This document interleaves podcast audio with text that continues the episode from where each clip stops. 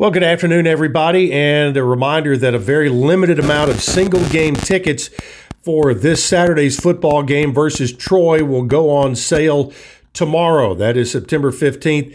It will be at 10 a.m. Tickets will be available at goblueraiders.com by clicking on a link that is available on the uh, goblueraiders.com website, or you can just simply go to goblueraiders.com slash tickets.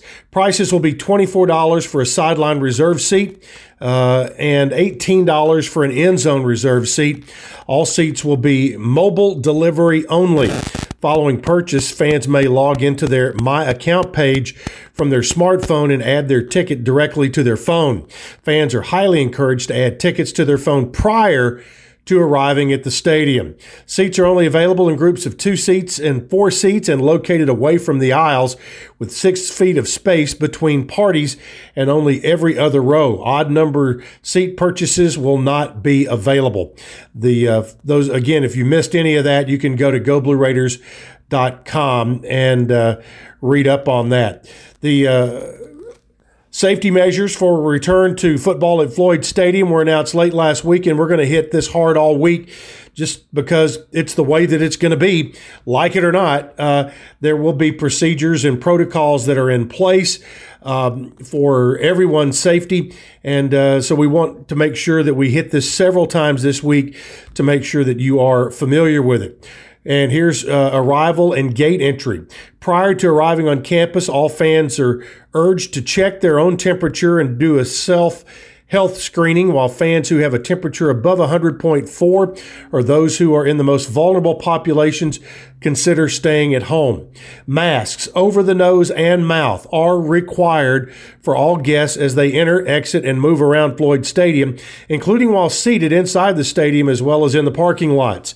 Fans will be able to enter traditional gates one, two, three, four, and west central under the tower, as well as two additional gates that'll be available at the south end of Floyd Stadium to alleviate congestion.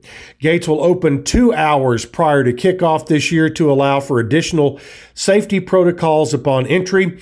Premium patrons will be contacted prior to the day of the game to set gate entry times on game day.